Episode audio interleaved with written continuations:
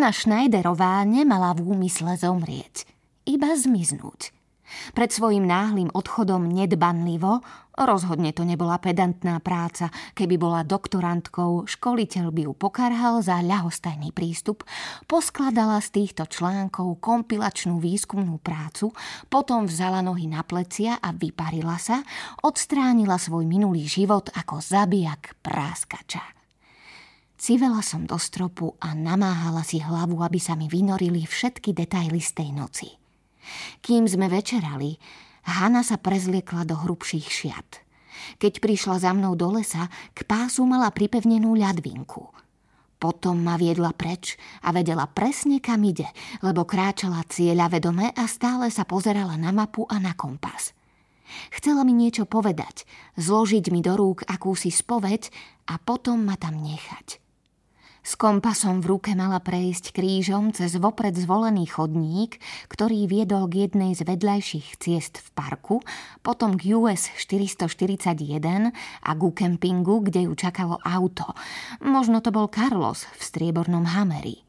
V čase, keď nás mali zachrániť a ju vyhlásiť za nezvestnú, Prešlo asi 24 hodín vzhľadom na poveternostné podmienky je dosť pravdepodobné, že aj viac, by bola o niekoľko štátov ďalej – možno až v Mexiku.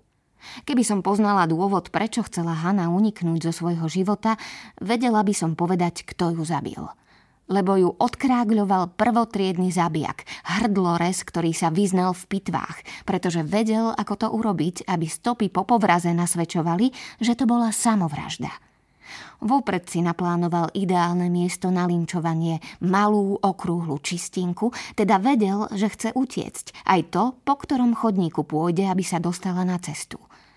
Možno mal okuliare na nočné videnie, alebo poľovnícku maskovaciu uniformu, ako ten znepokojujúci druh, ktorý som videla v nákupnom vozíku Andrea Verdugu vo Walmarte.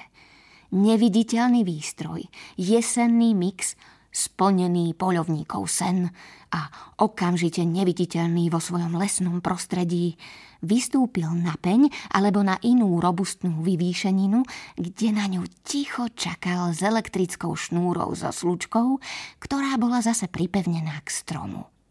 Keď podkýnavo prechádzala okolo, usilujúca nájsť cestu von, nájsť jeho, lebo ona vedela, kto to je, Pretiahol jej ju cez hlavu, silno trhol povrazom, takže hneď vyletela do vzduchu. Nemala čas reagovať, kopať ani kričať, zorganizovať si posledné myšlienky svojho života. Keď som si v hlave rekonštruovala túto scénu, rozbúchalo sa mi srdce.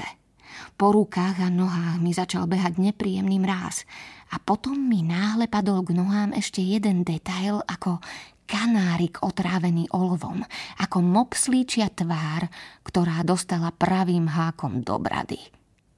Hanna dala Miltonovi pokyn, aby ma zobral do jej domu.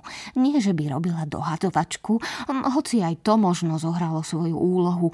Musela som prikladať význam filmovým plagátom v jej triede, ale aby som sa ako premýšľajúci a zvedavý človek mohla zahrať na detektíva. Si veľmi vnímavé dievča, nič ti neujde, povedala mi v tú noc vo svojom dome. Nepredvídala svoju smrť a preto predpokladala, že keď zmizne, keď po nej pátracia skupina nenájde nejakú stopu, s modrokrvníkmi si budeme klásť šialenú otázku, čo sa stalo. Otázku, ktorá mohla človeka aj zabiť. Urobiť z neho chrliča Biblie, bezubého policajta na hojdacom koníkovi lúpajúceho kukuricu.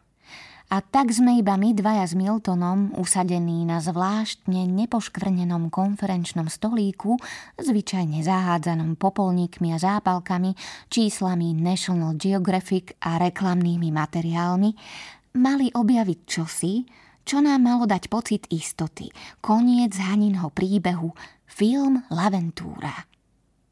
Cítila som sa omámene – lebo to bolo šik. Ach áno, bolo to vynikajúce, dokonca precízne a pritom milo dôverné. Tento čin osobnej interpunkcie ešte aj môj otec pokladal za bystrý.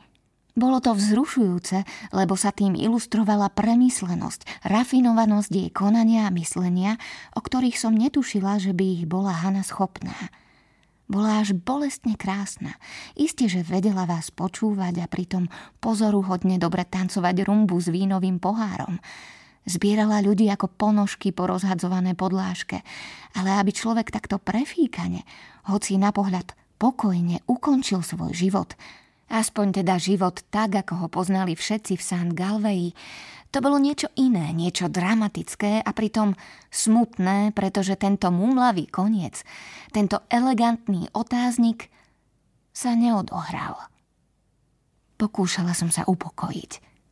Laventúra, lirické čiernobiele majstrovské dielo Michelangela Antonioniho z roku 1960 patrilo medzi otcové obľúbené filmy, preto som ho videla najmenej 12 krát.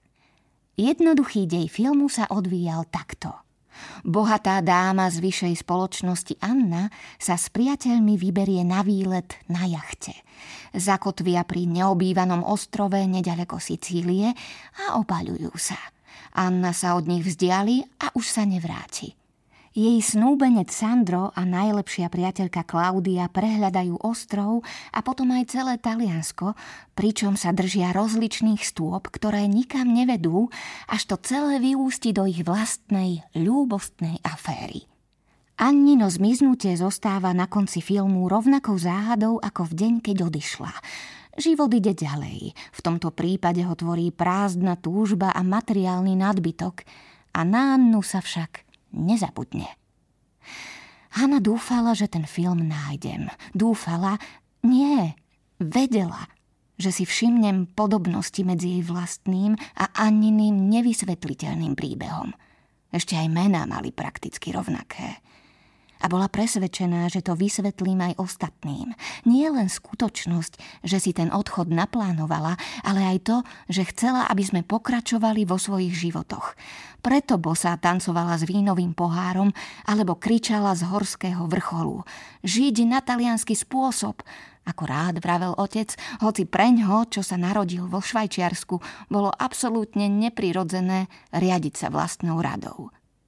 Laventúra, vysvetľoval otec, má eliptický záver, ktorého sa väčšina amerických divákov tak bojí, že by si radšej dala vyčistiť koreňový kanálik. A to nie len preto, lebo nenávidia, ak sa niečo ponechá na fantáziu, hovoríme o krajine, čo vynašla spandex, ale aj preto, že je to sebavedomý, sebaistý národ – Vedia, čo je rodina, vedia, čo je správne a čo nesprávne, vedia, kto je Boh. Mnohí dokonca tvrdia, že sa s ním dennodenne rozprávajú.